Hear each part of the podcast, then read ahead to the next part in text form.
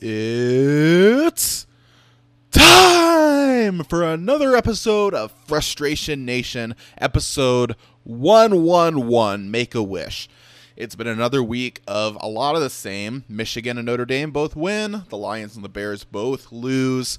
Um, but it is new this week. We have hockey to react to. The Red Wings put a bullet in the Blackhawks, but the Bulls just came off a weekend of dominating the Pistons in two games. So uh, we have some new sports to discuss. As I'm editing this episode on a Monday night, I am currently watching game one of the World Series. There's just a lot going on in the sporting world. We're really in that golden couple of weeks where we have all the sports going on.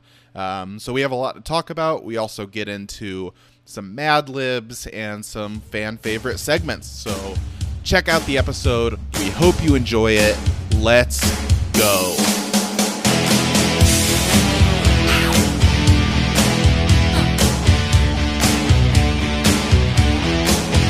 Welcome to Frustration Nation, presented by Shoot Your Shot Sports.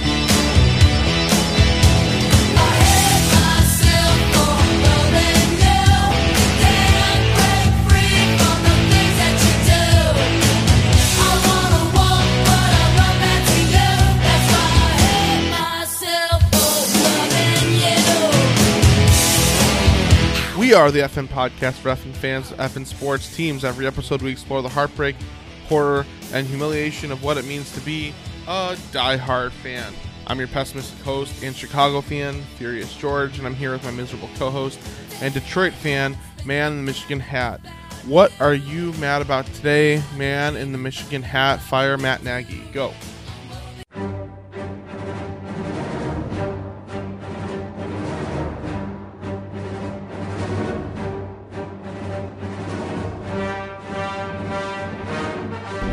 Your aggressive feelings, boy. Let the hate flow through you. Um, thank you for that introduction. Um, You're welcome.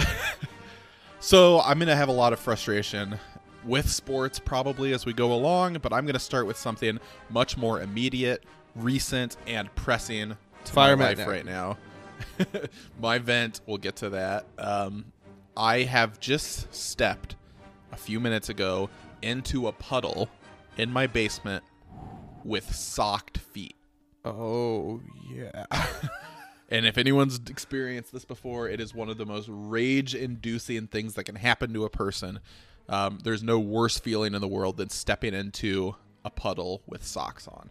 Um, yeah, immediately zero to 100, anger, frustration, ready to break something or throw my laptop. Like, there's no worse feeling in the world. So I just thought I'd start it off with that. I feel like it's something a lot of our listeners can relate with stepping in water with socks on. What about you? Well, I have to look at my notes because I don't even remember what I said. Oh yes, what I'm frustrated about is how could I forget? Actually, it's perfect because what I'm mad about is that I just don't feel anything. I'm numb, Hmm. and I feel very much the same way I think you did about Michigan football a year ago Those were with the Bears, and I feel times. more about the Bears this way than I did even last year during the six-game losing streak. And they're not even in a losing like they're in a two-game losing streak, I guess, but it's not like six games. It's just a couple like. Here's the thing: it's like I can handle Bears losing because they've lost for most of my life, but what I can't handle is the loss to the Browns, the loss to the Buccaneers, where the Bears don't even look like a professional football team out on the field when they're playing those two teams. And sure, you can excuse it against the Buccaneers a little bit because it's like, yeah, they're the Super Bowl champs. Mm-hmm. But the Browns, come on, and like seriously, I don't care if you if the team wins the Super Bowl or if I don't care who you are. Mm-hmm. In the NFL, it should be more competitive than that, almost always, and it's embarrassing it's just embarrassing. So I guess what I'm the reason I'm upset is because I'm I don't I'm starting to not even feel anything anymore about the Bears. Like obviously I'm still passionate and I still care, which I guess is means I feel something, but like when things when bad things happen for the Bears, I don't even I, I don't care. Like I, I'm just like at this point I'm just watching the game because it's like what I've always done in my life. But I'm not really like if something bad happens, I'm just like, oh, okay. Mm-hmm. And I just keep watching, waiting for the next bad thing to happen. Oh, okay. That makes sense. Oh, look, Roquan Smith made a nice play. Oh, back to bad. Like it mm-hmm. nothing that they do surprises me ever. And I'm just like I'm just numb to it. When Rodgers said, I own you, I still own you. I was numb the whole time. I was just like, I don't this doesn't even matter. I don't Oh, really that's care. interesting. Yeah. Yeah, I'm not even interested in this conversation. Mm-hmm. Um, Tom Brady hangs 21 points on the Bears in the first quarter. Throws his 600th touchdown. Throws four touchdowns in the first half. I don't. I honestly just don't care. Like, good for him. At that, honestly, at that point, I'm just happy for Tom Brady more than any. Like, it's just like I don't care. Like, oh, the Bears only score three points. Justin Fields looks horrible. Like, pff, okay, I don't care. And on that note, I'm just going to go ahead and roll into our main topic, mm-hmm. or our first topic, which is NFL. On that note, all the people who want to say that, okay, look, I understand there's a lot of Bears Twitter who is saying, how can you blame Justin Fields for that game? Look, he didn't have any time to throw and all this stuff. And I 100% agree with you. But to excuse him of all blame is negligent, in my opinion, because there, I mean, look, there were five turnovers by him. Mm-hmm.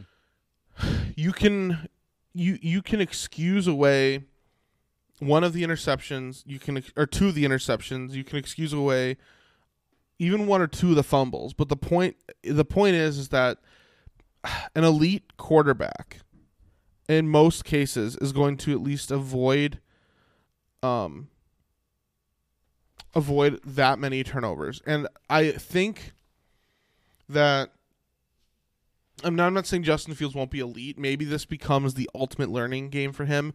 Maybe it's this game that causes him to like turn around the way he handles things in his career. I don't really know. But he just did not look good.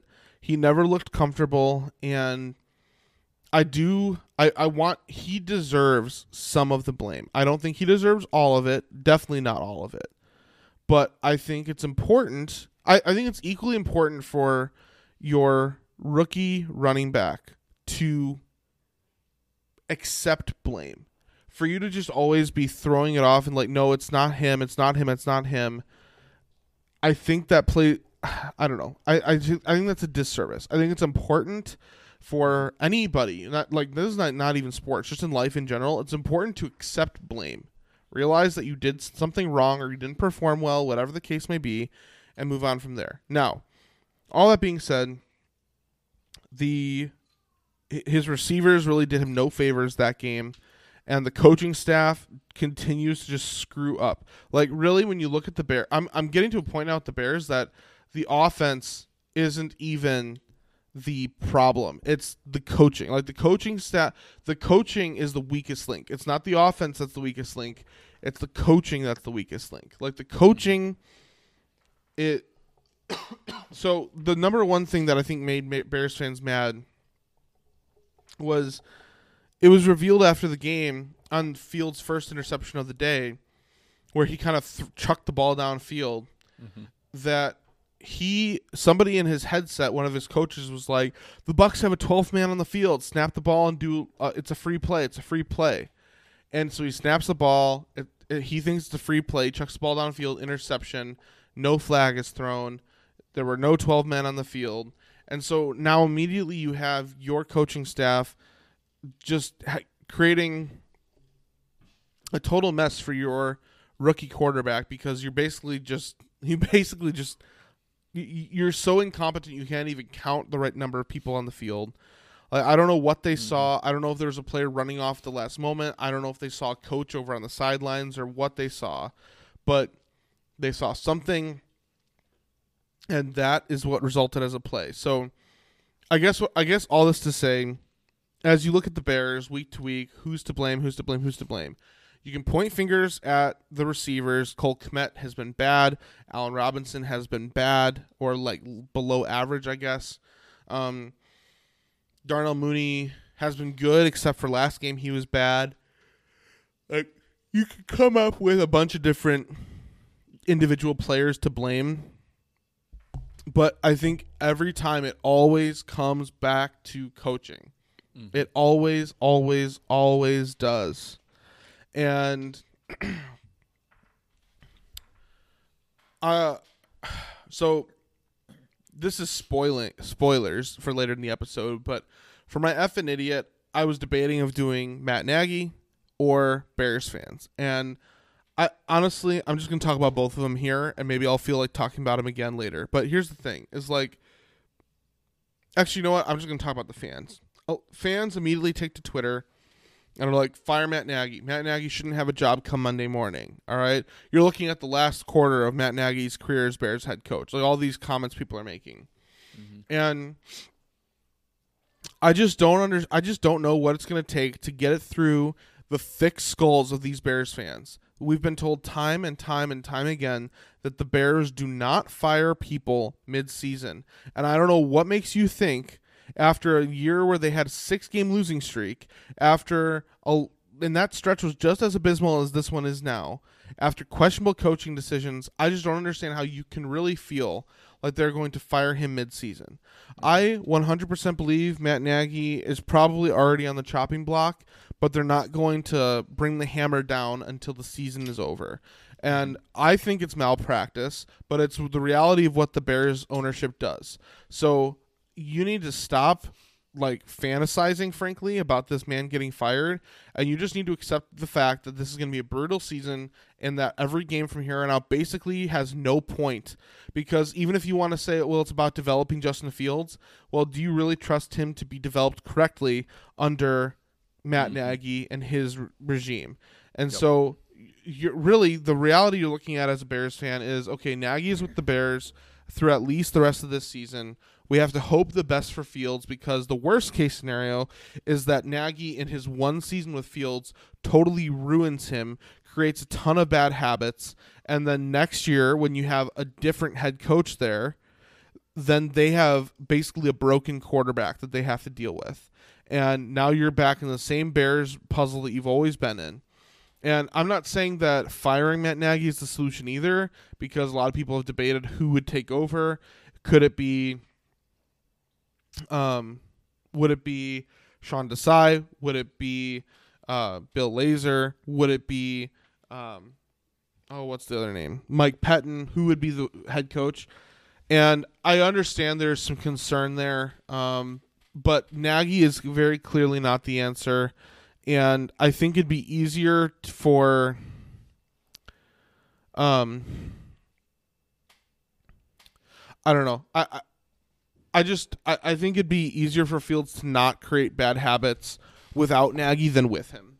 Mm-hmm. So I am that's my concern. And yeah, I just really hope that I- I really hope the Bears figure it out. And it's like I said, I think it's malpractice that you are so adamant that you would not fire somebody mid-season. You have no reason to do that. Like unless uh, even if even if you swore to George Halas on his deathbed like father I promised I will never fire anybody on this team unless the season is concluded like even if you swore that like come on like Totally normal thing to swear on a deathbed. exactly. But also, this is the modern NFL. Okay, George Halas coached in a time when maybe that was more taboo to, to fire people mid-season. But like seriously, the Bears are bad, and they've. And I get so sick of the Nagy defenders who are like, "But look at his record. He's like, you know, eight games over 500 or whatever." It's like you are telling me you're still going back to 2018 which clearly was an anomaly year. And clearly, the biggest factor in that team was not Matt Nagy, but it was Vic Fangio and his defense. And you're still going back to that and telling me that that is why Nagy deserves to be a head coach. I see so many people like, well, you don't know how many head coaches don't even get to 500 after like breakout years in their careers and stuff. And yeah, maybe the Bears are coming up on another year where they're due for a breakout, but it's just it's just stu- I hate how people are like, "Well, look at his record." Oh yeah, well, look at his record since that. Mm-hmm. He's No, it's- five exactly 500 and if mm-hmm. mediocre is what you want for the Bears, then glad then Nagy's the perfect coach for you. It's what have you done for me recently? Like Doug Pederson won a Super Bowl and was fired because he was mediocre after that. So acting like 2018, which wasn't even a Super Bowl, just a good playoff run, mm-hmm. was something that's worth giving you job security for a decade is ridiculous. Yeah. So yeah. That's Yeah. So that's I mean that's where I'm at like I don't even have really thoughts about the game that much like again I'm kind of numb to it like oh look the uh, ba- uh, Bears fans who are shocked by what happened it's like why? Like it's pretty like I, I okay I was expecting the Bears to at least score like 10 or 13 points. So the three points was disappointing but honestly the the bucks scoring 34 was like lower than i expected i kind of i was kind of expecting like a 42 or like even 45 to like 13 or 14 game and Um, it could have been, but to their credit, the Bears made a fourth fourth and one stop at the goal line, so that yeah. and the the bucks stopped playing tom brady at one point too oh, Um, did they? Okay. So actually, here here's the deal, Bears fans. Here here's the good news. If you take out the first quarter, the Bears actually only lost 13 to 3. Hmm, respectable. Yeah. Covered. Yeah, only 10 Yeah, exactly. Only a 10 point loss to Brady and the Bucks if you take out the first quarter. Okay? if you take away all of Brady's touchdowns, they actually only lose 6 to 3. That's true too. and if you take the Bears field goal in the first half, but mm-hmm. none of the Vikings scoring in the first half, the mm-hmm. Bears are actually tied three to three at the end of that game. And if you make each turnover worth three points and take away all of Brady's touchdowns, the Bears win. So look at it that way. Bears Actually, if you take away all the points that the Buccaneers scored, mm. the Bears win. Yeah, I'd never thought of it that way. yeah. And you want to know something? Uh, another way to think about it. Yeah. Another way to think about it is that the um, if the Bears had been playing the Detroit Red Wings that day Mm-hmm. and scored three goals, Yep. they still would have lost. Uh, the, so Which that- actually yeah. just happened too. yeah. So the Blackhawks, not that we're talking about hockey right now, but Yep. the Blackhawks, um, who are like the worst team in hockey right now, um, they scored three goals against the Red Mm-hmm. Wings. And what's funny about that is that they scored the same amount of goals. The Bears scored points, but in Really both what I'm games, taking it away- wasn't even close to enough to win it. Nagy really just needs to work on his power play, is what I'm hearing. Well, actually, it's funny you bring that up. Uh, I think it was Mark Lazerus who writes for the Blackhawks. He tweeted out at one point. He said, um, "He said we should have Colliton coach the Bears and Nagy coach the Blackhawks just for fun, just one game for fun." Sounds yeah, entertaining at dude, least. bel dude, can you imagine? At least in Chicago, the television ratings, I would not That'd miss those games. It would be. Oh yeah, it'd be awesome. but like still wearing what they normally wear. Some Nagy's yeah behind the players with his vi- his visor and his sweatsuit on. That'd be awesome. and his big With play his play sheet. sheet over Yeah. his face. And Colliton would wear his gray suit with his black tie and his little red flower lapel on the sidelines. Looks like he's always chewing gum like Pete Carroll. yep. Did you see? Okay, I guess we are talking about hockey. Did you see the one uh, in, in that game? Towards the end of the game, the Blackhawks had a power play, and did you see what Coach Colliton did during the timeout before the power play? I don't think so. I was kind of in and out of that game. This shows you. I didn't even watch it. This is just like afterwards. 'Cause The Blackhawks are not worth, worth watching right now. This literally happened from a head coach. He took his white board mm-hmm. that they draw plays on, handed it to the group of players who are on the ice. Like these are the players that are active for that shift. Like it's not the players on the bench; it's the players on the ice during this timeout. He hands him the whiteboard, totally blank, and he just like steps aside, and the players draw up their own play. What? You have to look. I retweeted it at one That's point. You, have to. Wild, dude. That, let me look. You, you have to retweeted find it? it. It's somewhere in my retweets. He's just like, here's the board. Good luck. He's here, yeah, and he looks totally disinterested. Like he just kind of steps away. It's like might as well just play hangman on the board at that point. Why have him like? It's the that is exactly why he does not. You can't have him as your coach. You just can't. All right, let me see. I think I retweeted it. I hope I. Did. Oh, I, I got you. Oh, Uh, Hawks call timeout. Colton hands the dry erase to the players. They draw something up and hand it back. there, hold on. There's a video of it too. What is this? Did you find the video? No, I'm just looking at the, the still shots. the top comment Do you like me? It has boxes to check for yes and no. That's what it said, yeah. Uh, the, the comments are funny. There's a whiteboard that just says, We need a new coach. Signed to the team. what is going on? Why can I not find? This is frustrating. Yeah, I don't see it. Wow. I'll, I'll try to find the video and send it to you. I feel like Well- that's something you need to come out and explain in a press conference. Like that's a really yeah, bad. I hope, bad and you know. I don't follow the Blackhawks beat super closely like I do the Bears beat, but I sure hope that like Mark Lazerus and Scott Powers are the two athletic writers for the Hawks, and they're awesome. And I and they're they're both kind of no nonsense guys from what I can tell, and I really hope that they, I really hope that they, uh, ask that. All right, I just one of those found things. I just found the video. I'm gonna send it to you. okay, it's one of those things when you're in the middle of a really rough stretch, people are gonna latch on to like anything that's questionable, and Mm-hmm. obviously like blow it out of proportion, possibly. But you can't leave that something like that open for interpretation when you're already in such yeah low esteem from the city. Let's see. This is ridiculous. Watching this video back.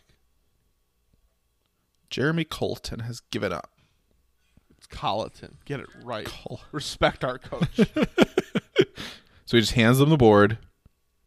like he doesn't even look there. interested. Like he doesn't even have the board ready. So this is a timeout. He's like, "Oh yeah, here's the board, guys." Yeah, before power play. It's like the players almost come up and are like, "Coach, where's the board?" And he's like, "Oh, oh yeah, you want that?" And what? So they have the board for like ten seconds. What are they even? So another an assistant has the board. He takes the board from that guy, hands it to the players. But like at the beginning of that clip, Colliton's just like leaning over, like talking to them, like, "Hey guys, what's up? You, you guys ready for this power play?" Yeah, what was your plan going into this?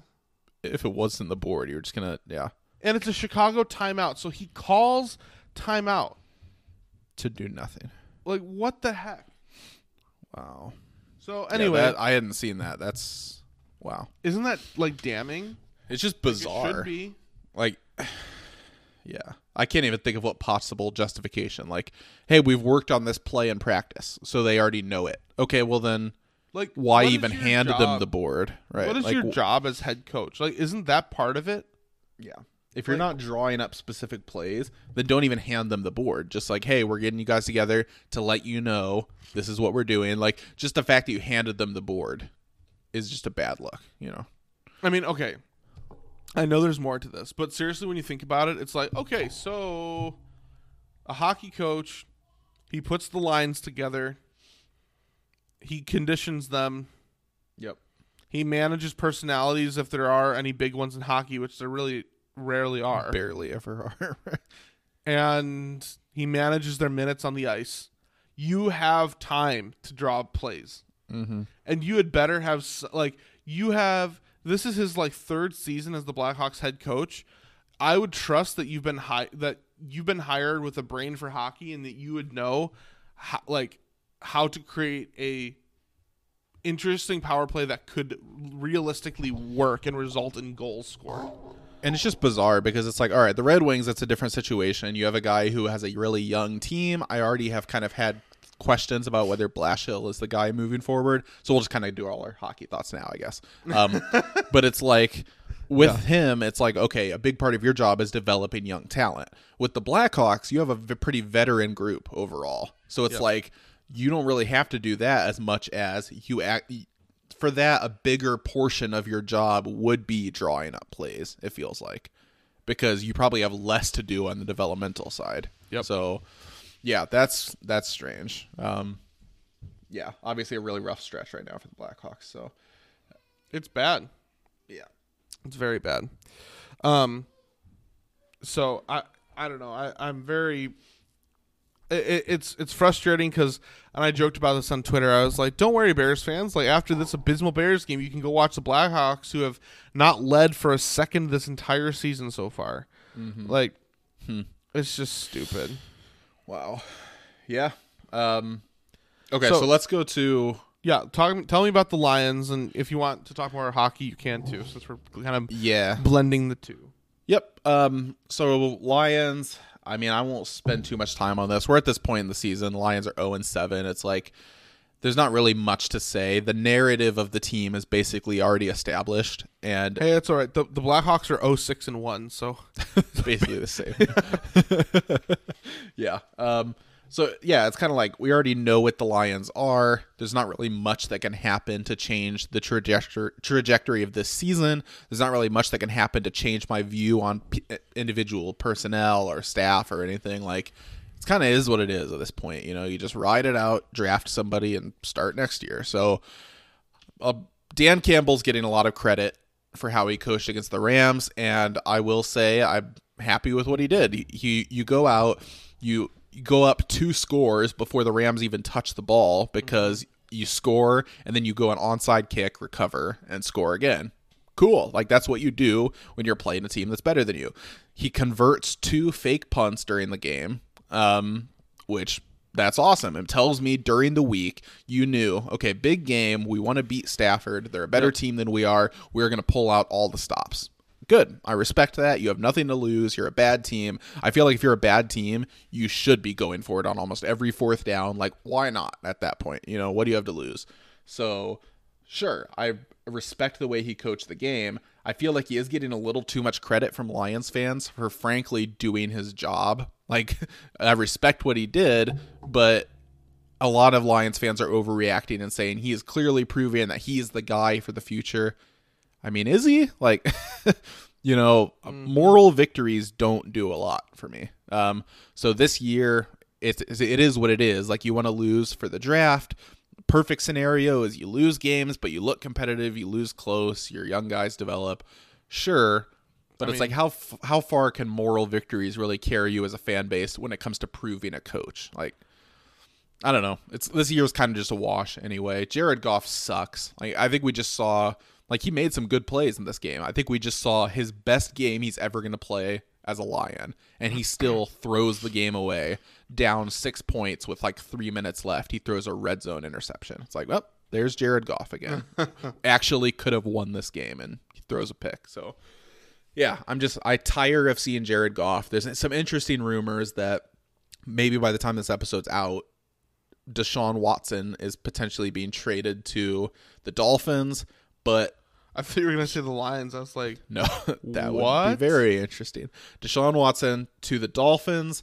The thing is, apparently Houston doesn't want Tua. His stock is pretty low right now. They just drafted Davis Mills, um, who at least at this point you, When- they would probably think is at least on par with Tua.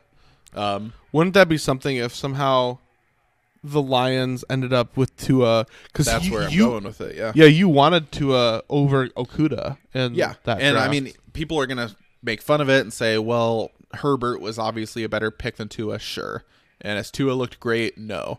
As a Lions fan, though, I would do everything you can to be that third party in this trade and get Tua because I'm sick of watching Jared Goff. There's no quarterbacks really in the draft this year, so basically, you bring in Tua, you give him the rest of this year and next year, Yep. and then at that point, if he's if he's as bad as Goff has been, cool. All you've lost is the second round pick or whatever it takes to be in on this trade to get Tua. Yep. And it hasn't cost you anything outside of that pick, and you've taken a chance. I mean, he was a top five pick. He's a if you, if you had to look at this upcoming draft and Tua was coming out this year, he'd be by far the best prospect in this draft. So why not? So I don't know. There's I some things that could happen that would be interesting, but I think the Dolphins are kind of turning into a dumpster fire, if I'm being honest, Because they did a great job accumulating picks, and then they did a terrible job using the picks. because exactly, which eh, it, you know, I know it's a different sport, but you kind of wonder how that'll work out for the Oklahoma City Thunder too,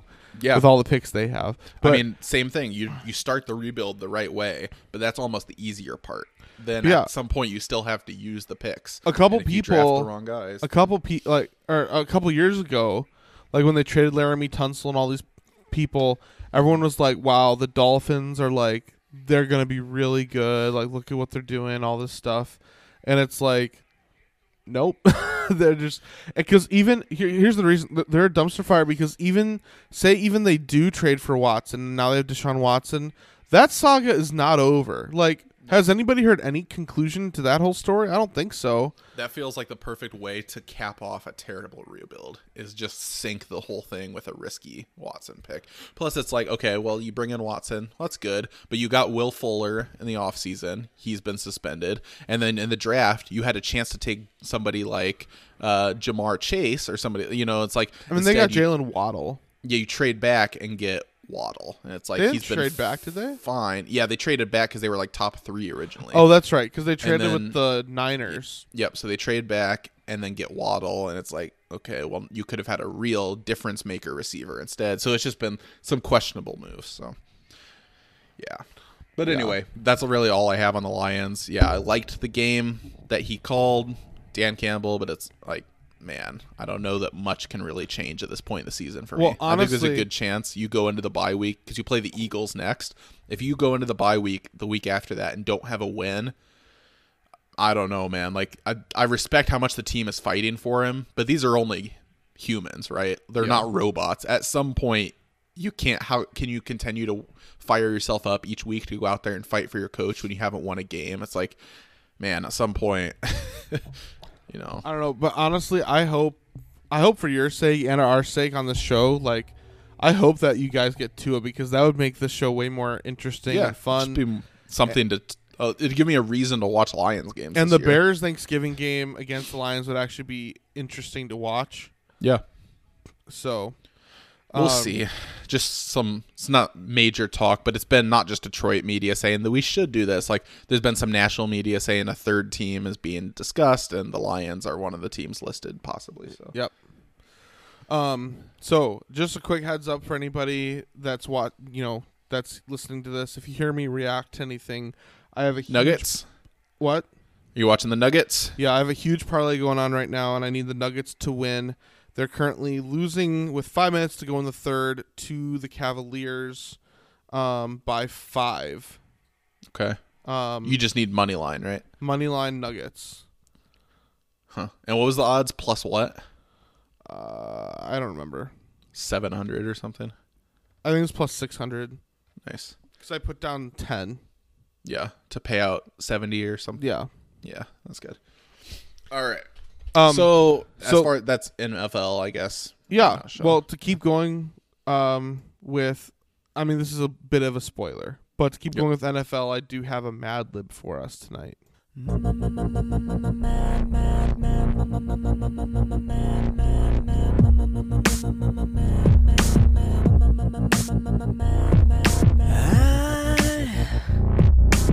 I can't get these memories some kind of madness has started to evolve. This is blasphemy. This is madness.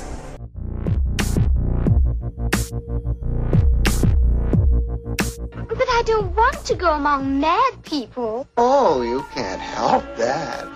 Most everyone's mad here.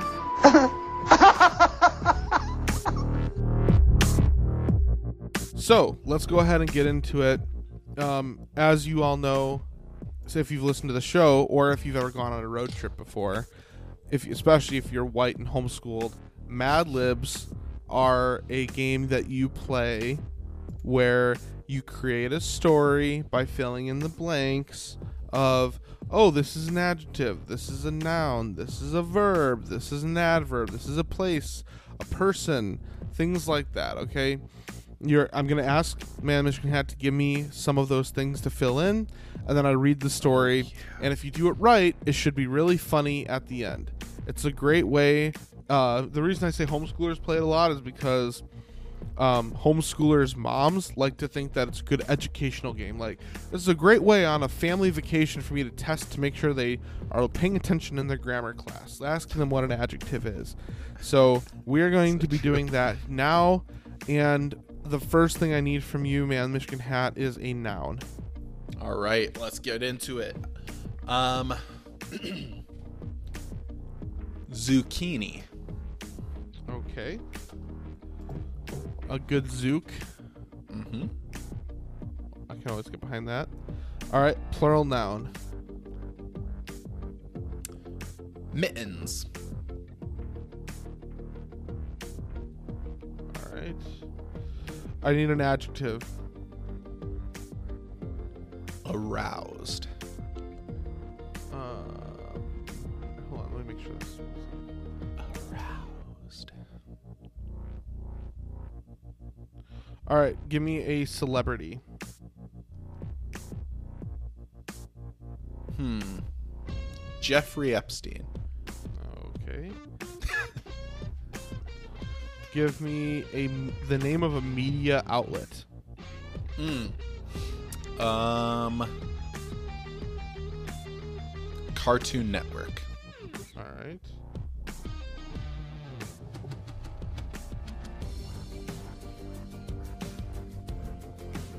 Give me a verb. Slurp.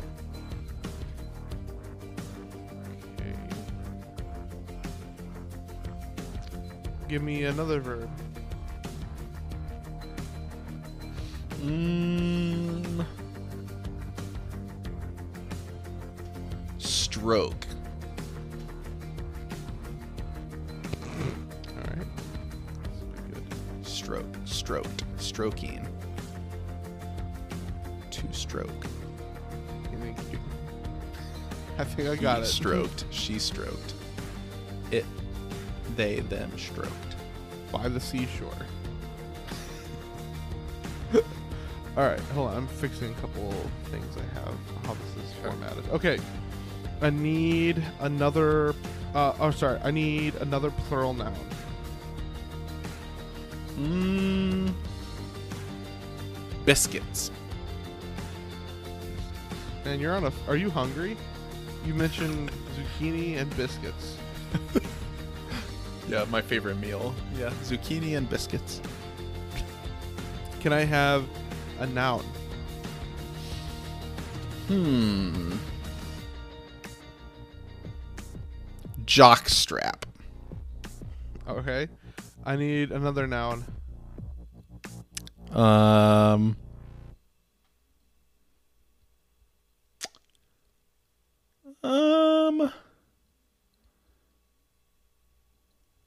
Let's go with thong. All right. Similar theme. And one more noun.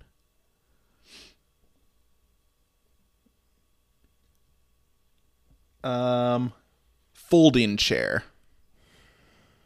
All right. I need another plural noun.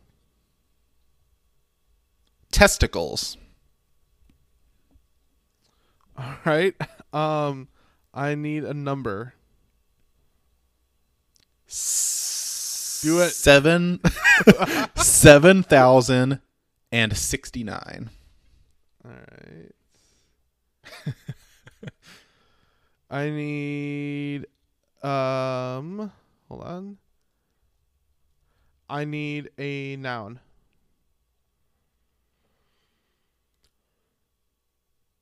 Taint. I need a verb. Taint. Twist. Twisting. yeah, taint. Does she work? Um, the Tainted Taint. That's my bar name. All right. I need another celebrity. Ben Stiller. Okay. I need a profession. Proctologist.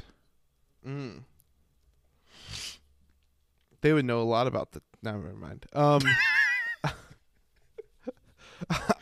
Zucchini. I need a location. Your mom's house. All right. um, I need a verb. Um. Um.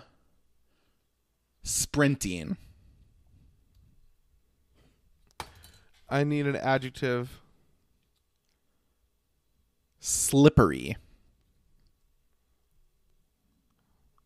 I need another adjective. Engorged. I need a noun. Um.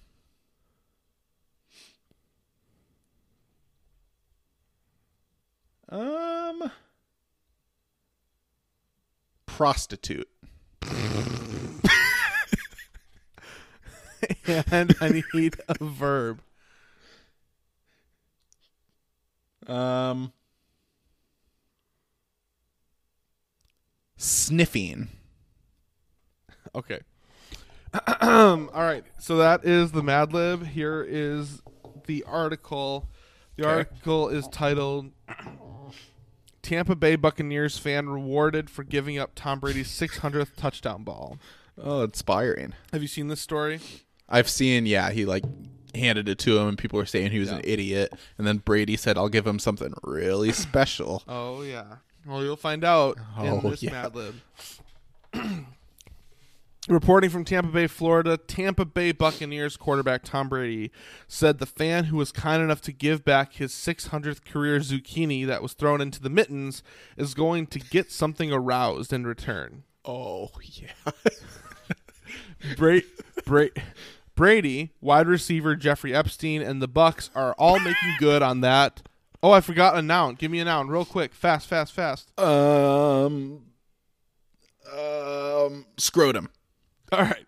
So Brady, wide receiver Jeffrey Epstein, and the Bucs are all making good on that scrotum. Yeah, they are. A team source told Cartoon Network that Byron Kennedy, who was slurped in the end zone when Epstein oh, stroked the record-breaking oh, zucchini, oh yeah. Read that sentence again. I have to gather myself. Hold on. This okay. This whole paragraph is going to be our undoing. Just hold on a second. This it may not even be the best sentence of the whole thing. Okay. A team source told Cartoon Network that Byron Kennedy, I can't, who was who was slurped in the end zone when Epstein stroked the record-breaking zucchini into the mittens, will receive two signed Brady biscuits, a jockstrap, another folding chair autographed by Epstein, and Epstein's game-worn thong.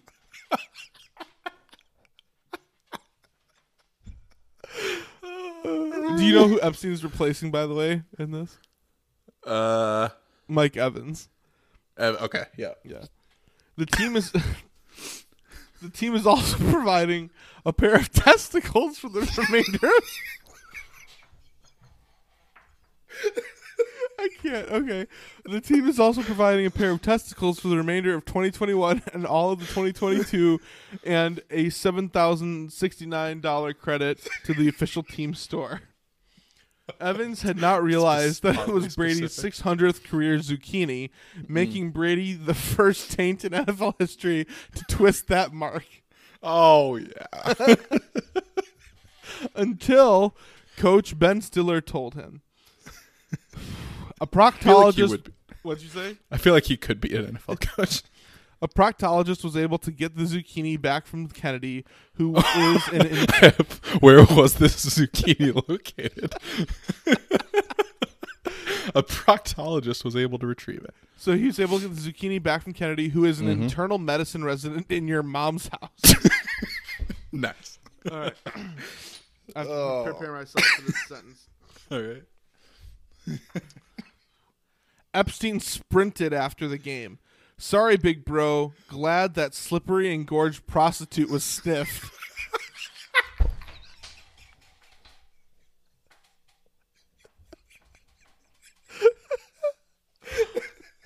Say that again. So that was a lot to process.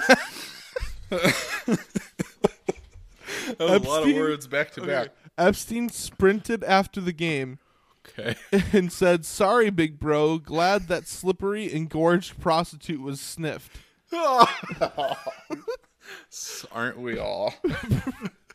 Brady said of Kennedy that was really cool of him to do that. Mm. That's it. Wow. That was that was something. That was a wild ride.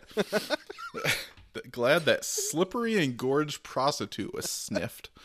Dude, when you said those three. so good. Oh, I think it's more fun typing it in than like, mm-hmm. oh my word. Good stuff. Byron Kennedy, who was slurped in the end zone when Epstein stroked the record breaking zucchini into the mittens. That is quite a vivid picture. Stroked into the mittens. We, we've all been there. Oh yeah. oh wow. The team is also providing a pair of testicles for the remainder of the season. A nice team pair of loner testicles. you borrow these for the rest of the year. Wow. Oh, all right. So, if you ever get an important milestone Tom Brady ball, now you know what mm-hmm. you can expect in return. Wow. I need to get tickets to a game for number 700. yeah, you do. oh, wow. All right. Thanks, Jeff, for your Yeah. contribution. Said no one ever. Yeah. the story actually eerily close to true events.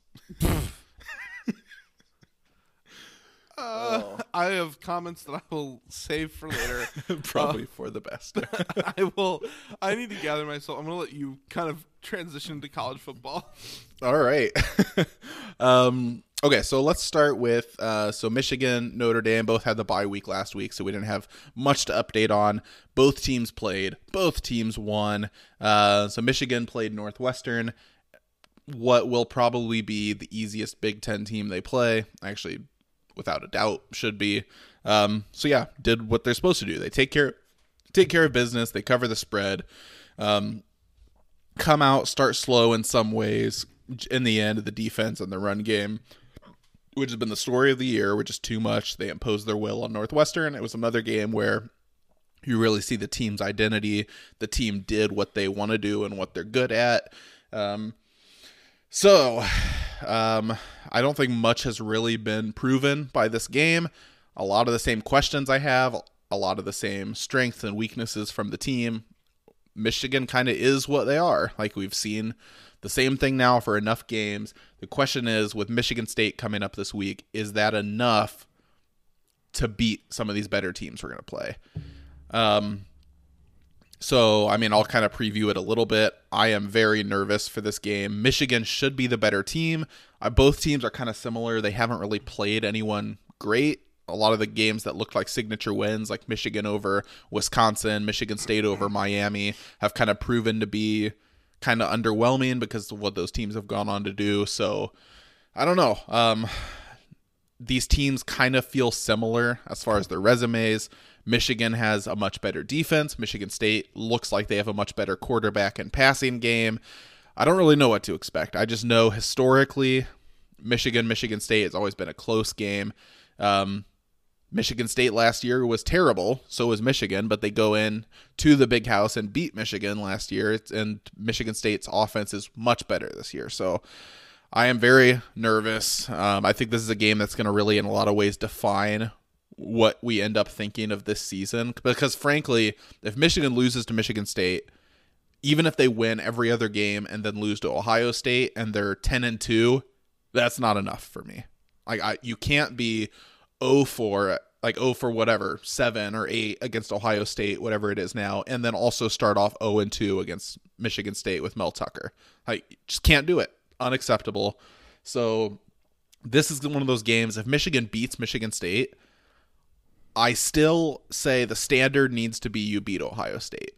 But I'm at least willing to then entertain some possibilities about hey, if you go into the Ohio State game undefeated, you lose a close game, you get a high profile bowl game, maybe I'm willing to entertain like, hey, it's not what I wanted, but it's about as successful of a season as I could reasonably have expected. Um, but if you lose to Michigan State, that's all out the window. At that point, to me, I've seen enough. Harbaugh's not the guy. Like as much as these wins have been fun, you cannot lose to Michigan State. So for that reason, in some ways this Michigan State game is more important to me than the Ohio State game because I've almost written that off as a loss already. You cannot lose this game to Michigan State. Um, so I think this is this is by far the most high profile game these teams have ever played. This is the first time both teams that I can remember have ever been unranked facing each other late into the season. Um, this is by far the most highly ranked both teams have been at the same time when they face each other. This is a huge game on the road, hostile crowd, and frankly, in a lot of ways, uh, the Ohio State rivalry is bigger than the Michigan State rivalry.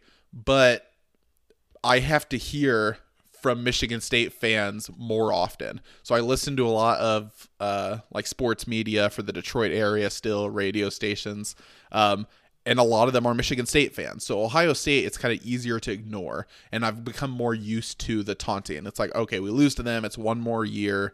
It sucks, but it is what it is. If you lose to Michigan State now, and I have to endure an entire offseason of Ohio State and Michigan State fans having bragging rights over us, I cannot handle that as a fan. So, anyway, for, there's just for so many reasons this is the most nervous I've been for a Michigan game probably since number 2 Michigan played number 1 Ohio State or 2 and 3 or whatever they were ranked in like 2016. This is going to be huge. Um yeah, I'm just I'm nervous, I'm terrified. Um yeah, it this is a big opportunity for Harbaugh to get a gigantic win for his resume. So, yeah. Uh, yeah. So that might actually that might be. Is that a night game? No, it's uh 11 Central noon game. Okay, because the Notre Dame plays at night next week, and obviously Okay. that's always my my priority. But I might actually like if I if I'm available, I might actually seriously watch that game because This is the biggest Michigan game in years. I'm excited for it. Genuinely, genuinely. Yeah. I think it's going to be a good game. And so from an outside perspective, it's just a really good game, but when you're a part of that good game as a fan, it's just scary more than Do they have any? Do, is there a line out for that game yet? I haven't looked on PointsBet, which is a sponsor, um, but I think I saw the line that first came out was like Michigan minus four. Okay. Yeah, which I wouldn't, as a fan, I would even say I do not recommend betting on Michigan. they just these are always close games. I think Michigan probably wins this game, but man, to cover, I don't know. Like, not That- saying it couldn't it wouldn't happen, but I think yeah, Th- I would. that line that. got me like inside joke for the, the video. I guess we're not putting. The we're not doing the out, but- video, so just screw you if you didn't if you don't understand it, which There you, you won't. Um, okay. um, so I had a big milestone in my life happen over this weekend. That's right. Um, I had up until this point. So many of you know that my Notre Dame fandom really kicked off in 2017, 2018, and really since 2019 season, 1920, and now this season, I've been full on diehard Notre Dame fan, even though I'm still newer to the franchise overall. Um, but as a result of being a newer fan, I have up to this I, I had still been a Notre Dame virgin. Um kind of yeah. Kind of like Notre Dame herself. Um and so I I had been a Notre Dame virgin up to this point, and Like I was a good Notre Dame fan should be. yeah, and I was very fortunate over this weekend to um uh to to pop my Notre Dame cherry. Um and what the best part is that uh I even got the Trojans for my Virgin Notre Dame experience. Smart Um, decision. And yes, I was available. I was able to go to the Notre Dame USC game this past weekend. It was a spur of the moment thing. It was super fun. You actually were asking earlier how it how unfolded. yeah, because I mean, I feel like you, I would have, if it was in advance, you had planned it, I would have known, like, oh, that you're going to the game. So I figured since you were in, like, since you're pretty local. What do you mean we talk once a week? Like you think I would just tell you everything? on the last episode? right? Um, so, I figured it had to have been like a spur of the moment thing. But It's actually a crazy story. Fun fact: I actually went to two college football games on Saturday, in attend in attendance for. Yeah, so just hold on, hold on to your butts. So all right, I got it. this past week it was my mother-in-law's birthday and we asked her what she wanted to do for her birthday on the weekend and she said well joe who is her nephew therefore my cousin-in-law is the defensive line coach for trine university Oh, okay. and so she's like i've, I've actually tell- heard of them. she was like, I've been telling him that I want to get out there and support him. So I was hoping we could do that. So I, we woke up Saturday morning and got ready and went to a one o'clock uh, game at Trine University, and it was, um, it was actually a good game. Trine is one of the so they're Division three, which obviously isn't good, um, but they are one of the best D three teams in the region. Um, Is that then technically your first college football game you've been to? no, I've been to other college football games. Okay. I've been to I've been to a couple Northwestern games. Oh, okay. Um, I don't remember there was uh, the one my favorite college game I've been to was I went to a Northwestern game in Madison, Wisconsin. oh, that's um, cool. Yeah, so I, I've been to I've been at Jump Around before, which is pretty awesome. Sick. Um, and I've been to another no, uh, Northwestern game. I don't really, I don't remember who, who the opponent was, um, but no. So I went to Trine again. Really good D three school. They absolutely, they absolutely, absolutely dog walked Kalamazoo. Like oh, I actually know. Yeah, Kalamazoo. Okay. it was like The what are they? The I think it was like 40, or the- 47 to sixteen or something. Like it, it Yeah. wasn't even close. Um, Kalamazoo's what? Like the Hornets or the Yeah, the Wasps Hornets. or something, right? Yeah. yeah. And it's I've the- been on that campus before. Yeah, they're not good. So, but anyway, so it, we went to that, and so that game's over, and we're standing around waiting for my cousin-in-law to be available to come say hi. And mm-hmm. while we're standing there, my brother-in-law comes over, and he's like, "Kyle, there's like, have you seen the prices for the Notre Dame game tonight?" And I'm like, in my head, I'm like, I know it's Notre Dame USC, like it's not gonna Yeah. be cheap, like.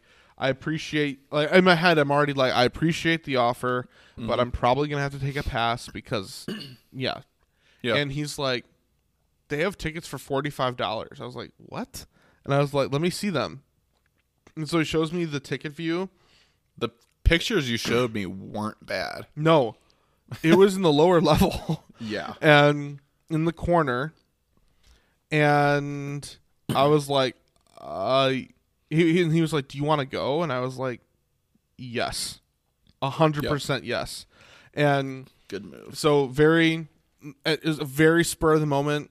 Like I turned to my wife and I'm like, "You gonna let me go?" And she's like, "Yeah, I'll let you go." So Clutch. yeah, so so it was crazy though. So we go back. So my brother-in-law, two of my brother-in-laws came in a separate car, and I drove with my father and mother-in-law, my wife, and my kids in one They car. went to the game. the Trine University game. Oh, I get you. Okay. Um, and so we were going back to the car, and I was like, okay, Erin, my wife, here are like, I just want to make sure she had everything or whatever. I go mm-hmm. with my brothers in law because my one brother-in-law had to drop off me and the brother-in-law that went to the game at his work to get his car. So I should just say names so people know like it's easier to tell the difference. So Micah and Jason are two of my brother-in-laws. Okay. I go back with Micah and Jason, even though I rode up with my par- my parents in law. Mm-hmm. We and Micah has to drop Jason and I off at Jason's car at Jason's work. So we get to his work, and we go to Jason's car, and we're like, should we go straight to the game or should we like stop back at his house so we can get some things? And we look at the time, and we're like, we just need to go. So we just went and fortunately I had Notre Dame stuff on, so I was like well prepared. Um, and anyway, we got there. Uh, and my brother-in-law was like, he's been to many Notre Dame games, like a ton, and he always he'll, he's usually always tailgates beforehand. He's never done it last minute like we did. Yeah. And so he usually does all his drinking beforehand because they don't sell alcohol at the stadium. So um, he was like, I just want you to know that I'm leaving enough time for us when we get there to go to a liquor store because you can't go to Notre Dame game if you haven't at least had a beer.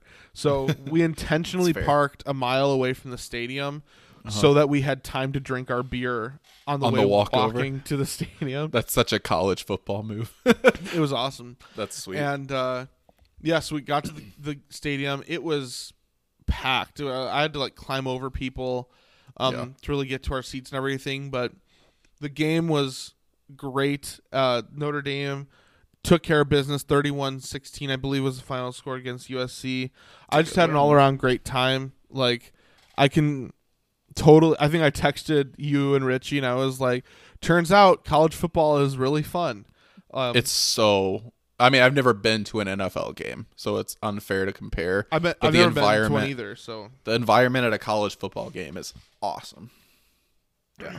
um, so yeah, I was, I was, I was pumped, and it was just such a, it was, it was very fun. Like clearly a lot of tradition, people having fun, taking things, um, taking a lot of the traditions seriously, and yeah, it was just a great, a great overall time. And I'm just, I'm so excited because I, so I've the Bear, going to a Bears Packers game has long been on my bucket list. Yep. And I know that as a Notre Dame fan, like going to a Notre Dame USC game would be on my bucket list simply mm-hmm. because it's a rivalry game. And to me in many ways Notre Dame USC is very akin to Bears Packers in terms of how much mm-hmm. the programs hate each other. And so for me to be able to go to the college my team's equivalent of Bears Packers for On forty dollars Right. was a no brainer and it was Yep. awesome. And I'm pumped because then in two weeks, and I actually just bought these tickets today. In two weeks, I get to go to Notre Dame Navy. Um, Oh, cool. that'll be a really fun game. That's a rivalry too, right? At least it feels like they play each other a they lot. they've played each other like forever. yeah. But uh, actually, one reason I'm it was kind of crazy going to this Navy game because actually from my school, my school was offered group rates if we got a group mm. large enough. So mm. I was able to get a group together of 27 people, and I I got I like I collected all this money from people. At one point, I had a thousand. I had. Eighteen hundred dollars that were like not mine. that was other people's. That I should just like Ponzi scheme, just keep it all. yeah. Game's canceled. They said sorry, no refunds. right. It turns out that's Notre Dame's bye week. Haha. like, um, no. So I'm I'm very excited to go to that as well. And now that I know more what to expect, and since it won't be last minute on that day, November sixth, when we go, um, we're gonna be we're gonna go early. I think my brother-in-law said we're gonna get there like between eleven and eleven thirty, and he actually has some friends um, who went to Notre Dame who are going to be there tailgating. So we're probably going to go early, tailgate with them for a couple hours, and head over to the game. So Tailgating's so cool at games too. I've only done that at one Michigan game I went to, but yeah, it's awesome.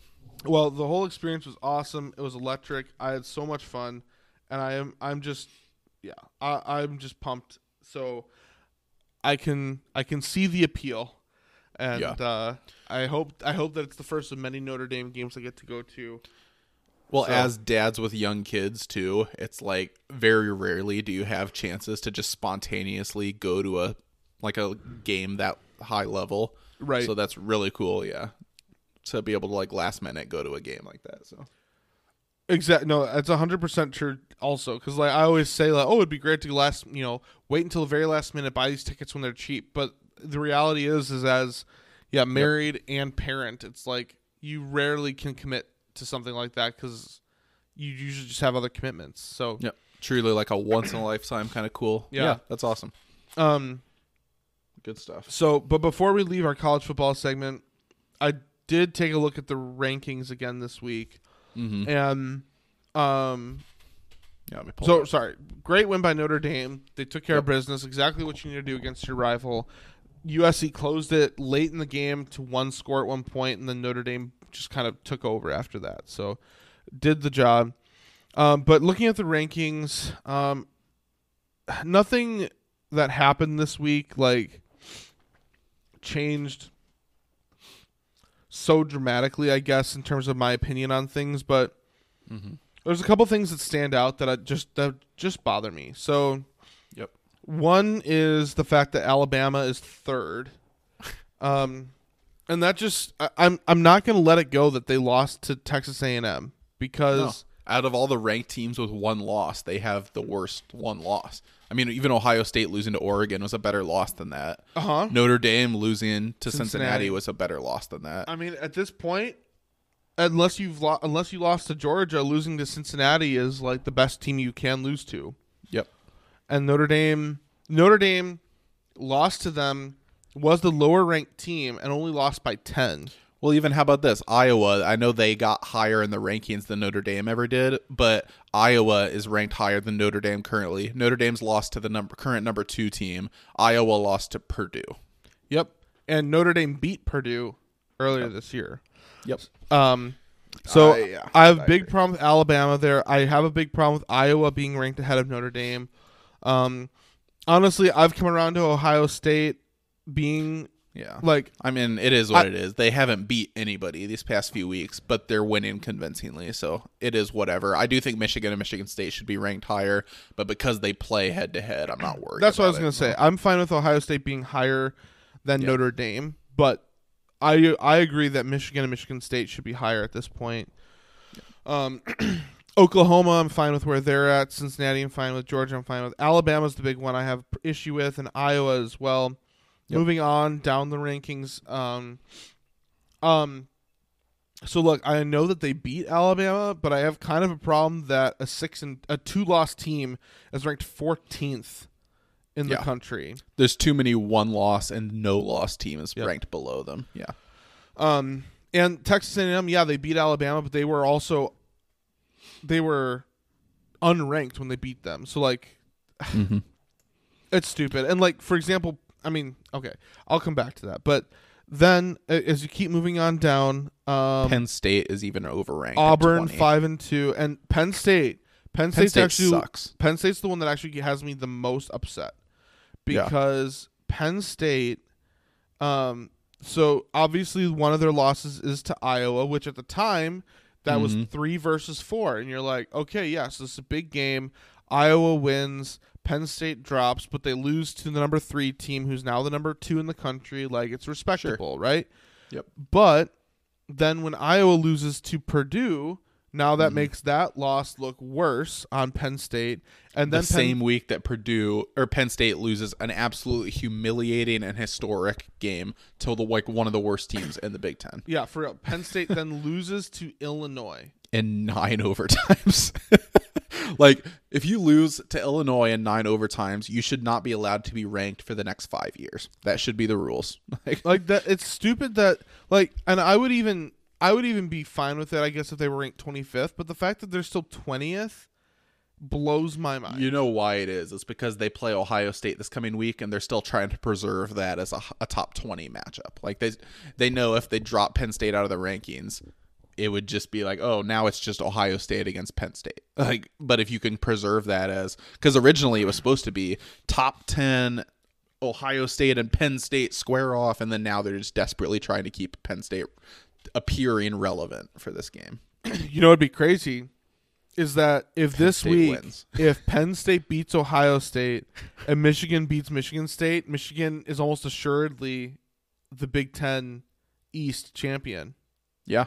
Which would be very underwhelming way to win the Big Ten championship to lose to Ohio State at the end of the year and be like, oh, well, we still won anyway. but I guess actually no, because It provides you Ohio that S- assurance though. Well, Ohio State would have had two losses, but one's a non-conference. So if Ohio State beat Michigan head to head, they would still have an even record with Big Ten games. And then Ohio State would. Is that what matters? It's not overall so it- record. It's just conference record, yeah, not Oh. overall. So never that's mind. true. then. So they'd have to lose another game.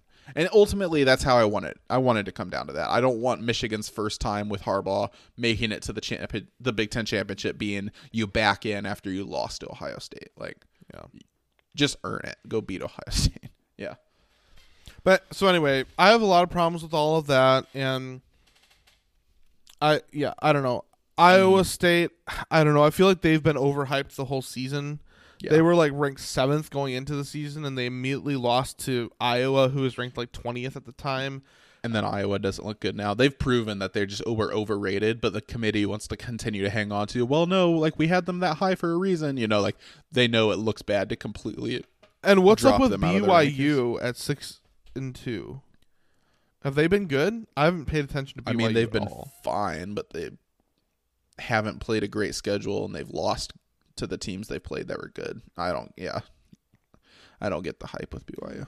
I don't know. I, I I still have just so many problems with the way they choose to handle these mm-hmm. this ranking system, and I very strongly feel that I feel that Alabama. Okay, look. Maybe you don't drop Alabama out of the top ten at this point because they've had two good wins after the A and M game. And enough other teams have lost. Like I'd be fine having them eight, nine, ten range. But Alabama right now should not just be handed a playoff spot. No, Alabama's been ha- has earned playoff spots for ever since the playoff has been created. It would not be the worst thing for the competition of college football for Alabama to have to struggle to get back into the playoffs. especially because the reason they would be held out is because another SEC team, Georgia, is just having a dominant year. Like it's still good for the SEC. And it's, it's- actually better to have a new team represent you. You know, like that year that LSU won the championship. It's like that's just good for the conference. It's good for college football. And it's stupid that they like there's no reason to not drop Alabama because you know what? If Alabama is in 8 9 10 range, guess what? They're still probably going to play in the SEC championship and then if they mm-hmm. beat Georgia, now they're back in the playoff. And look at this schedule. So you got Michigan, Michigan State play this week. Say you have Alabama at nine right now instead of Iowa. All right, they're gonna jump either Michigan or Michigan State. Um, Mich- then whoever of those teams wins also has to play Ohio State later this year. So you're gonna jump one of those teams when they play again. You're gonna play Georgia. You're gonna have a chance to jump them. Like you can move your way back up. You're, you still control your own destiny. You don't need to artificially keep them as a top three team. Like yeah. And and it, it sucks because the only reason that they've crept back into the top 3 is because mainly of Iowa losing. Yeah. Um, I yeah. It's just it's just frustrating because I feel like Alabama being number one overall, they lose to an unranked two loss team, and their punishment is they only drop to the fifth seed. Mm-hmm. Like any other team that happens to almost any other team, they get dropped at least down to ten, if not further. Right. Yep. I know Notre Dame for a fact would not survive.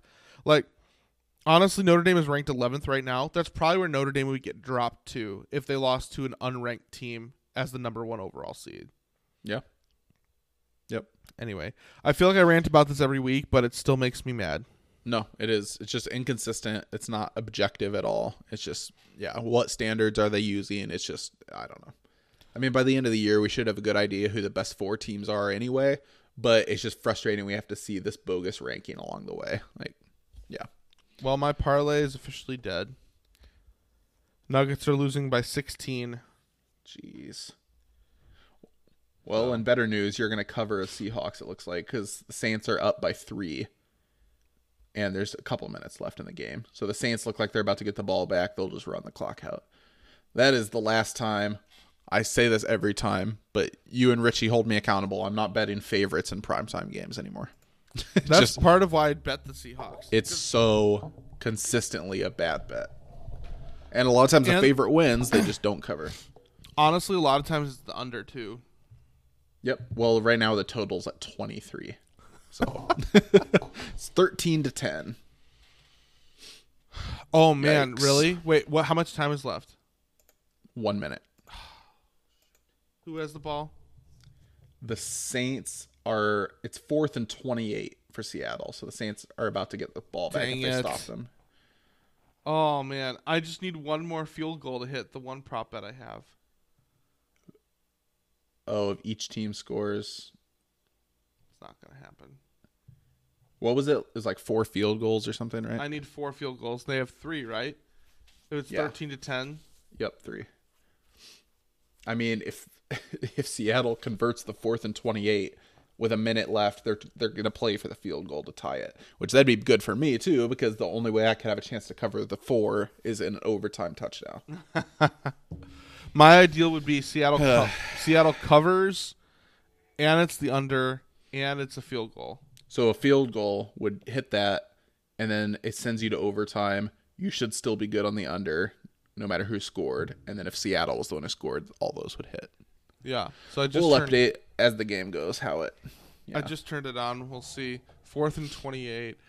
Oh my word! They're way back there. Holy Yeah. crap! They're on their own seven-yard line. This is going to be a disaster. for my sake for this bet if you don't How did it get to fourth and twenty-eight? at least one sack i saw Geno. Geno. Dude, no safety. Please, no safety. Oh that would be a sweet please please please Oh. Dude, can you imagine if you would have gotten to safety to cover? that would have been awesome so now a minute left seattle has no timeouts right They have three timeouts, Do right? Oh no, they don't have any. Never mind. I'm reading that wrong. crap so they're just gonna kneel the ball out 10 yards away from the end zone You never know. They might run it. crap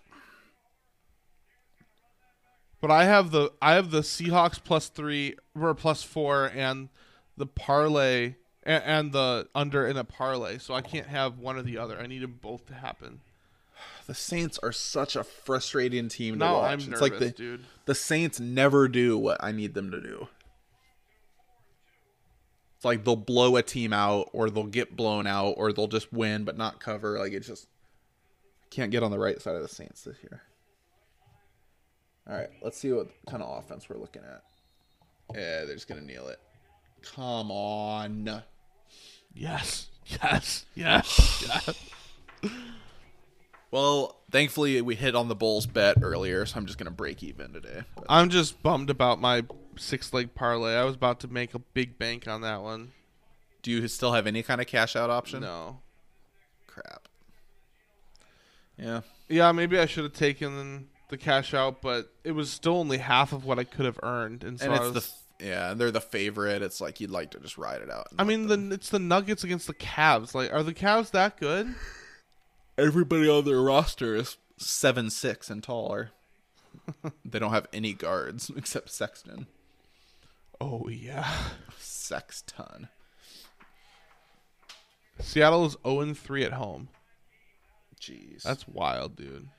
It's that twelfth man advantage. All right. Um. So where did we leave off? College football. We updated We're on, the rankings and stuff. Idiot.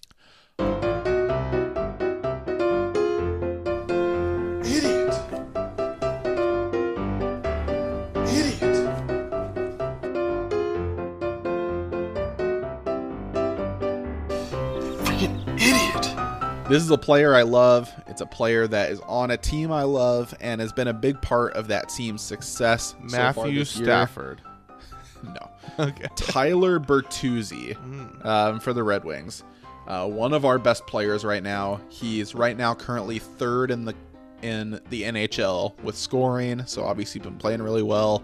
I think he has like seven or eight points. He had four goals in the opener, and he's done all that despite missing a game. So impressive, right? Well, the issue is the reason he missed that game, and not to get too political, but he's still an effing idiot. He is the one player on our team who is not vaccinated. So when we made that trip up to Canada, guess who had to be left behind because he's not allowed in the country?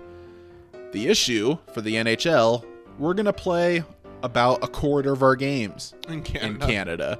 So not a great sport to not be vaccinated in. Um, I guess it's not that many. Maybe a quarter of our games against Canadian teams, but not all of them are on the road or whatever. But yeah, so whatever that ends up being, 10, 12 games of the year, he's just going to be at home on the couch because he didn't want to get vaccinated. And it's just like, whatever. I'm personally, I'm over the whole political conversation about it.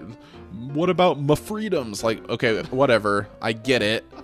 But man, like, just the definition of a selfish move, right? Like, sorry, teammates, can't go with you, even though I'm the best player on our team right now because I didn't want to get vaccinated. It's just, again, it's like whatever, make your own decision. But as a teammate, I kind of feel like you you owe something to, to the rest of your team, and showing up is the bare minimum you can do. So, I don't know, just I guess I have a problem with the policy. I have a problem with a lot of things, but this could have all been avoided if you would have been vaccinated at the beginning of the year. You're like one of the only players in hockey who hasn't been. Uh, very frustrating. Yeah, I can see why that'd be frustrating, um, for sure.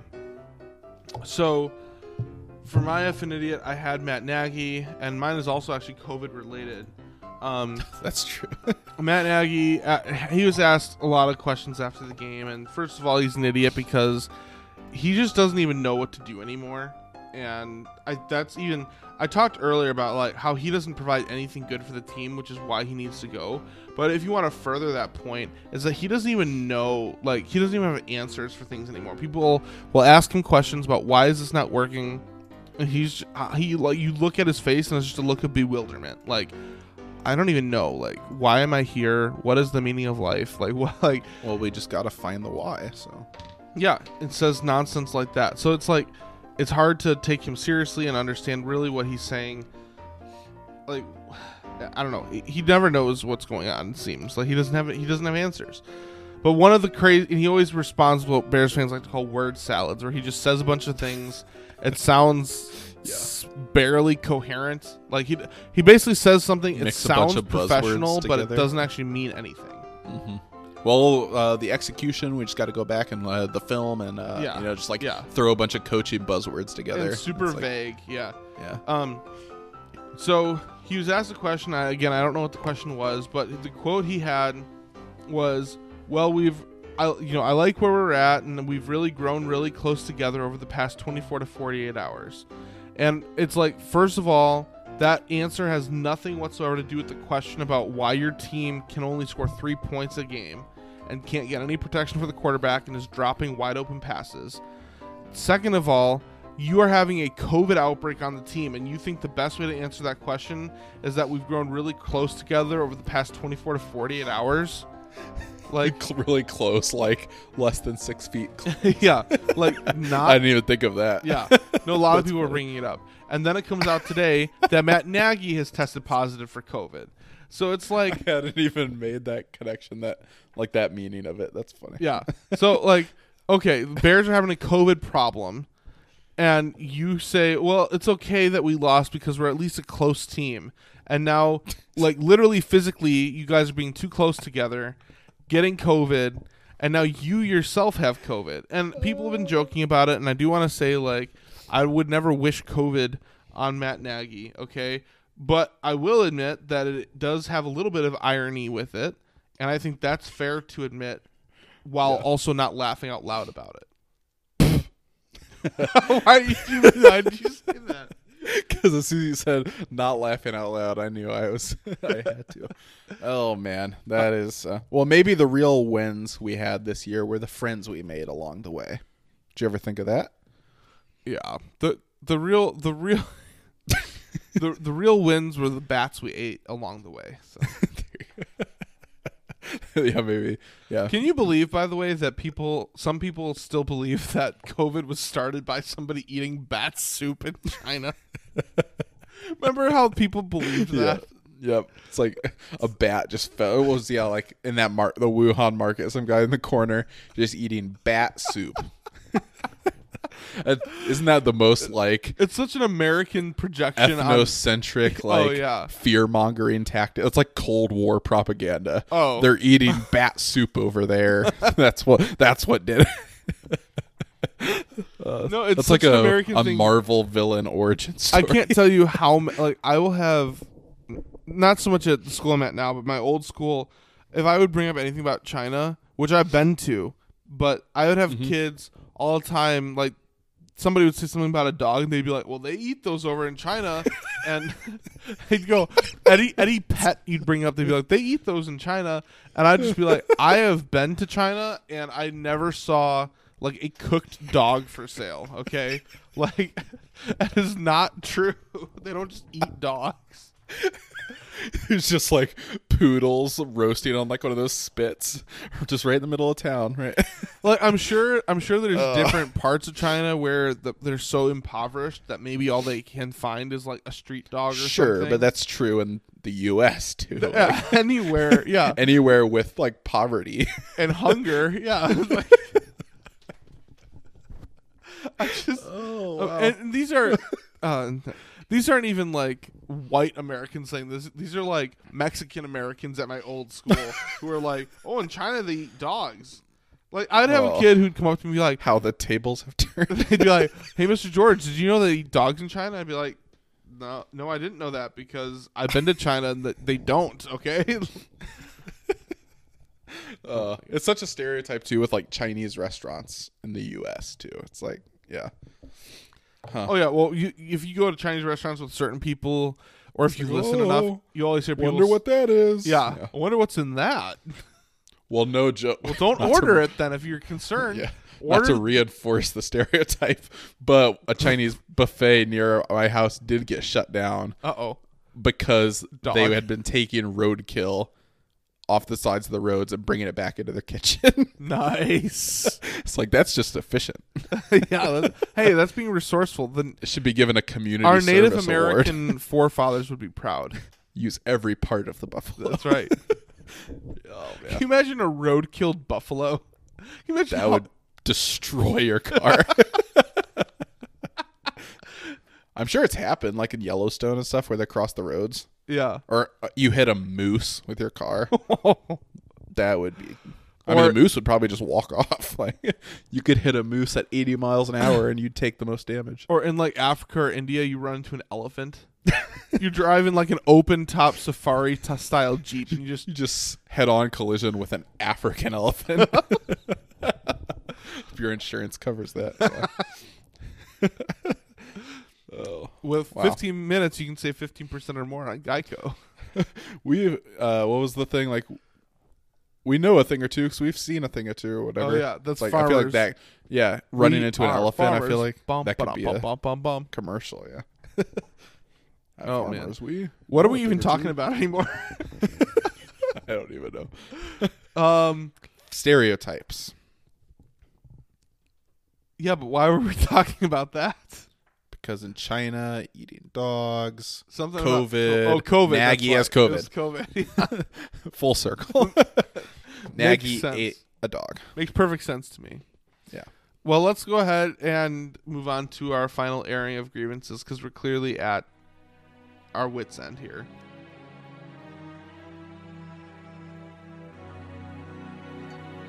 You fool!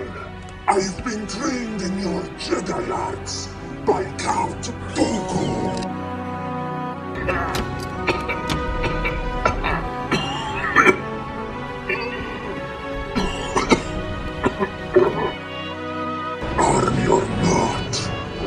you must realize you are doomed.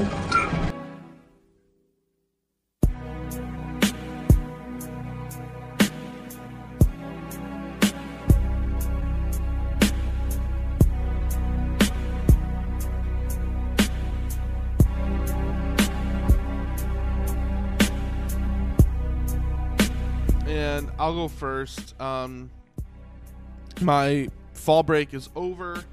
Um, so it's in some ways it's a grievance just because it's like you know time time off time you're able to normally do things and it's it comes to an end and now you're back to the grind and you know how it is it's just hard to you know how, whether it's house projects or seeing people you haven't seen in a while or whatever um, it's just hard to do during a normal work week so that has come to an end um, also uh, my other big grievance for today is that I have my alarm currently set for 4:30 in the morning to go to the gym, and Oh, I already have yeah. Um, you I remember. I, I, honestly, I'm inspired by you because I know that at your old, old job you had to get up at 4:30 to go to the gym, Mhm. and so I've been telling myself if Shane can do it after.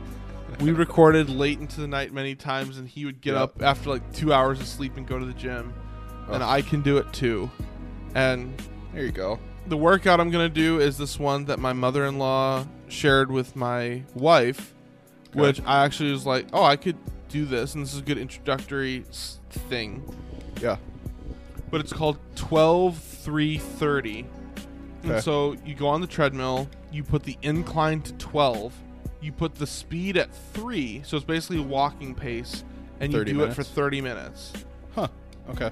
So I'm gonna try it out tomorrow. I'm gonna be give myself some grace. Like if I can't go the full 30, or if I need to lower the incline or whatever, Or hold the rails for a second or whatever. yeah, I will do that. Um, but I'm looking forward to trying it just to see what it's like. Huh. That's cool. I barely ever use the incline on treadmills, and I know it's a good workout. I should more often. So. I I never use it for running because running is hard enough for me. But Yeah. I started using it recently on on just walking. Like there was a day I went to the gym. I was like, man, I feel so like I just don't feel like doing much here. So I'm mm. gonna I just want to walk on the treadmill, but I'm gonna at least put some incline there, so it's at least like a more challenging walk than just like walking. I feel like running on an incline treadmill is like a death trap. like, like you're just asking to end up decapitating yourself somehow. Or imagine a decline on a treadmill. I'm imagining that and it doesn't. How would that sound- even work? It sounds kind of kind of nice, honestly. Ugh. Uh, makes me like sick thinking. About I mean, although it could it could create you like make you like buckle your knees. You know how like if you're running downhill. Yeah, and you like hyperextend your knee. Like, yeah. Yeah, that's not sounding Maybe not. good. Speaking of treadmills, though, have you ever seen those videos of the guys who put different cans of beer on a treadmill and they'll turn on the treadmill and they'll do like NASCAR race with it? I've seen like people who put Hot Wheels on them and stuff. So yeah, see There's- which one's the last one on. There was one where, yeah, it was they had you know like Miller, Bud Light, Coors, Like rolling on their side. and side. Michelob Ultra. Yeah, they put them on their side, turn on the Okay. treadmill, and watch them go. And Miller Lite was the winner. yes. This episode is brought. No, I'm. The champagne of beers. Is that them or no? I don't know. Maybe. Sounds right. Somebody's the champagne. Miller Miller is great, great tasting, less filling. Oh, Miller. Light. Yeah. And Coors is Maybe that's the champagne beers. no. Coors is the one that it's like Rocky Mountain and Blue Mountains that are cold. Are you googling it? The champagne of beers is Miller High Life. Oh, Miller High Life. Okay, that's why. and that is definitely not the champagne of beers. Good marketing because that is not. I mean, I guess- Okay, champagne is kind of overrated. In It is. Opinion. That's true. so kind Uh, of then maybe. champagne is. The few times I've had it, it's like, is this Sprite? Oh no, it's just champagne. Yeah, it's like No, but Yeah. Sprite is better than champagne. that's actually probably Like- true. Yeah. uh, maybe it's just the champagne I've had recently, but like at New, my parents have more regularly on New Year's getting gotten champagne, and like we all have some. Mm-hmm. But every time they get it, maybe they just get a super dry version. But I'm like, man, this is like some very bitter. Yeah. stuff. Like this is how people want to start the new year. like, I'd rather start it with like a big bowl of ice cream or something. right. yeah. All right, cool. What are your Um, grievances? My first grievance is um, so I think I had this last week too. Continued plans for moving, just very stressful and very overwhelming and very annoying. All the paperwork you have to deal with, and uh, yeah, it just feels like it's. I mean, it's all good stuff. It's exciting and it's fun, but during the process, I don't feel. And you know this because you just moved. It's like there's very little time to like enjoy it or be excited. It's like mm-hmm. Until you finally get settled in at the new house. It's like, okay, now I can take a breath and appreciate it and stuff. Yep. During the process, it's like, oh, you finally find a house and instead of being like, wow, this is going to be our new forever home, it's just like, oh, this is this needs to be done or now how am I going to work out the financing with this? It's just Yep. yeah, it's just exhausting being the being a decision maker for a family. It's like when you're a kid, you enjoy oh the move, it's going to be fun and exciting. And it's just as an adult, there's very little fun and big life changing decisions. So Agreed. uh, so yeah, that sucks. Um, also, Michigan, Michigan State, huge game coming up, but partly because I'm just such a pessimistic fan, I find it very hard to be excited for this game. I'm just kind of slightly nauseous and scared. Um, and my nerves, I know, are going to be at an all time high watching this game. It's like when I get really nervous, it's like my hands almost feel like they're going to start shaking. I just cannot like actually enjoy the game because I'm so terrified of losing it. And then if Michigan wins, then I'm going to enjoy it. But like during the game itself, it's just I'm going to be on edge the whole time, very nervous. And if Michigan loses, this is going to be probably the most devastated I've been after a loss since JT was short. So, for the sake of the podcast, you should probably root for Michigan to lose because it's going to result in some great content. But I don't know though. You've there's been some bad losses before, and just like the Bears lost this week, and I expect you to come Yeah. on and be furious. I could just check out emotionally. That's true. actually. Last year, last year, week two, you were like, Michigan is going to boat race Michigan State. You're like, Yeah, bet you're the right. mortgage on the spread. all this, like, you were very. they were high- favored by like 25 that yeah. week. you come in and Michigan State wins. And I remember being like, oh, this is going to be some great content. And you come out and you're just like, I just don't even have much to say. And it's like, all right, well, I get so like, that you and I cope by just not saying anything, which it's is just not healthy, losses but- like that. It's like, yeah, it's like I'll feel like, man, I'm gonna get all fired up and pissed off. It's like, really, it's just so deflating. It, I- it would be better if we if there was a way for us to record like while the game is happening. yeah, because then I'll get like actually mad. But like after the fact, after a loss like that, I'm just like, I'm so emotionally drained. well, and especially deflated that it's especially from like- Saturday too, because you have a full like forty eight hours for it to like Yeah. soak in, and really, I mean, we're not. I don't know. I I if if we were if you and I were like single dudes, I'd be Yeah. like, yeah, let's record during the Michigan game. But Mm-hmm. we're not. We have families, and just sorry, I have other things I'm probably gonna Yeah. end up doing during that game. I will watch that game, and if I can't, I will be following it very closely. Mm-hmm. But I'm not gonna be able to like, yeah. So and the weekends are so full, and like ultimately, it is just sports and everything. So it's like by the just time Monday, sports. by the time Monday rolls around, so much stuff has happened that yeah, it's hard to like get as fired up. It's more just a dull, throbbing pain at that point rather than like getting all fired up about it. You know, it's just like it's just exhausting. So I mean, like because I'm a pessimistic fan, I'm already in anticipation of possibly losing this game. I'm already feeling a lot of these things. Like We should start. We should start a television network called FNSN, and it would be FNSN. Frustration Nation Sports Network, and the the mm. like subtitle for it instead of it, it can just be it's just sports. Don't worry, it's just sports. It's just sports. That's an inspiring slogan. FNSN.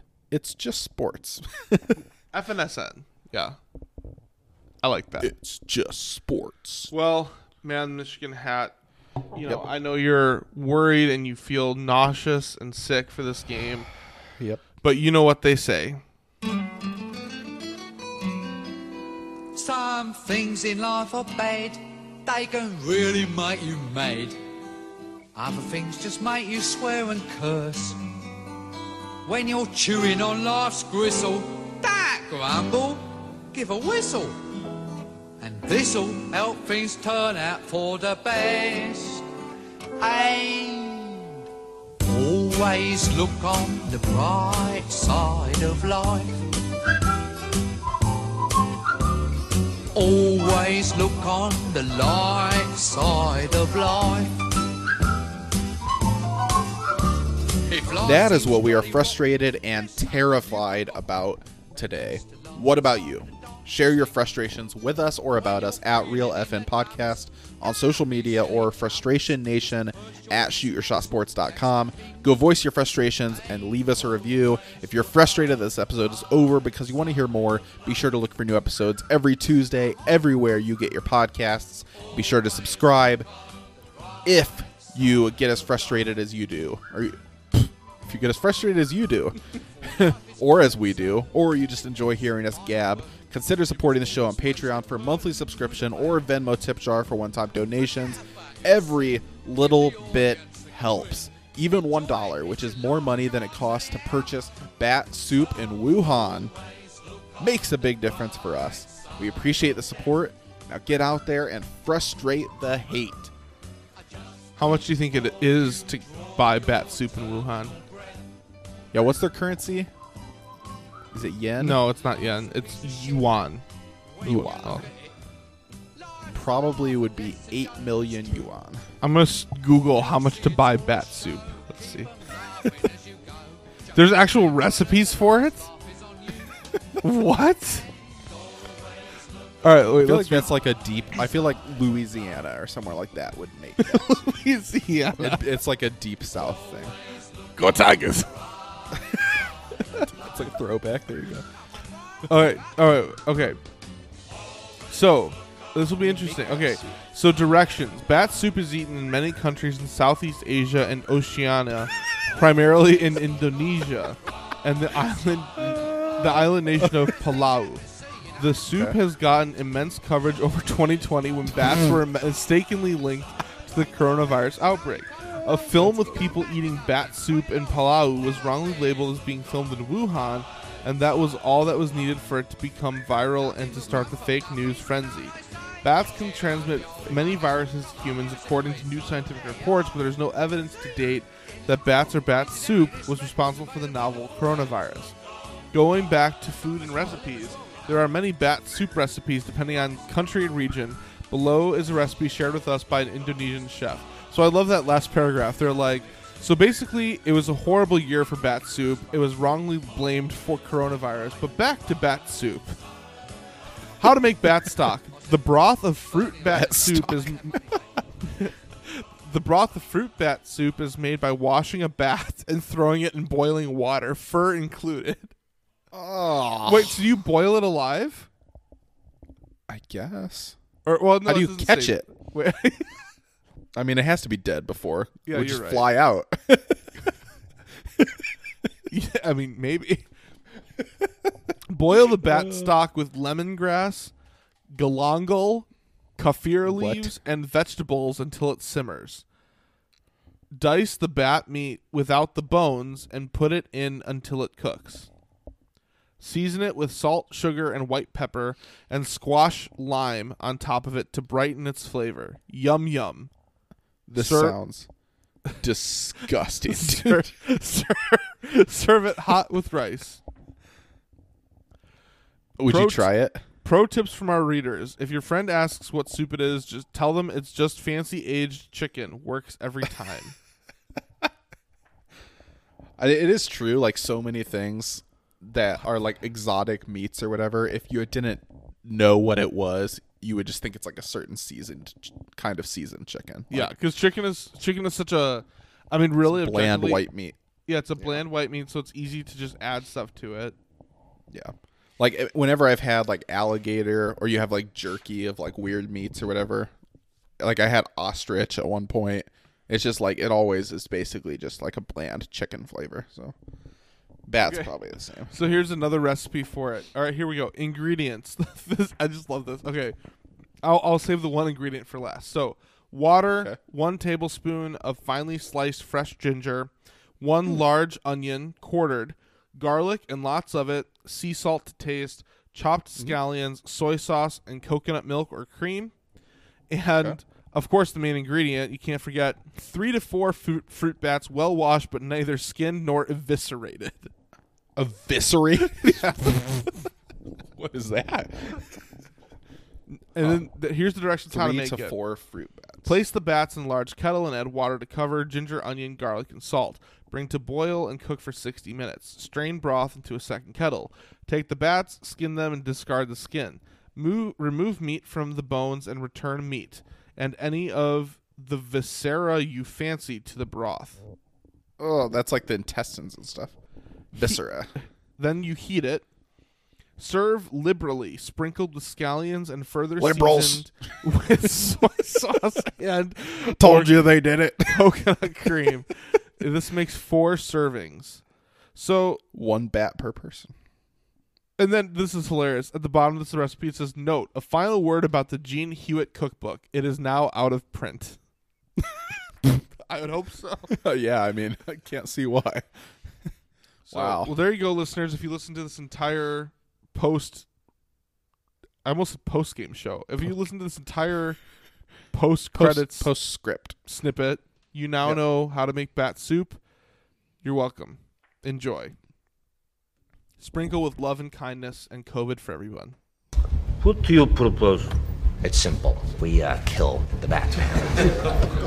If it's so simple, why haven't you done it already? If you're good at something, never do it for free.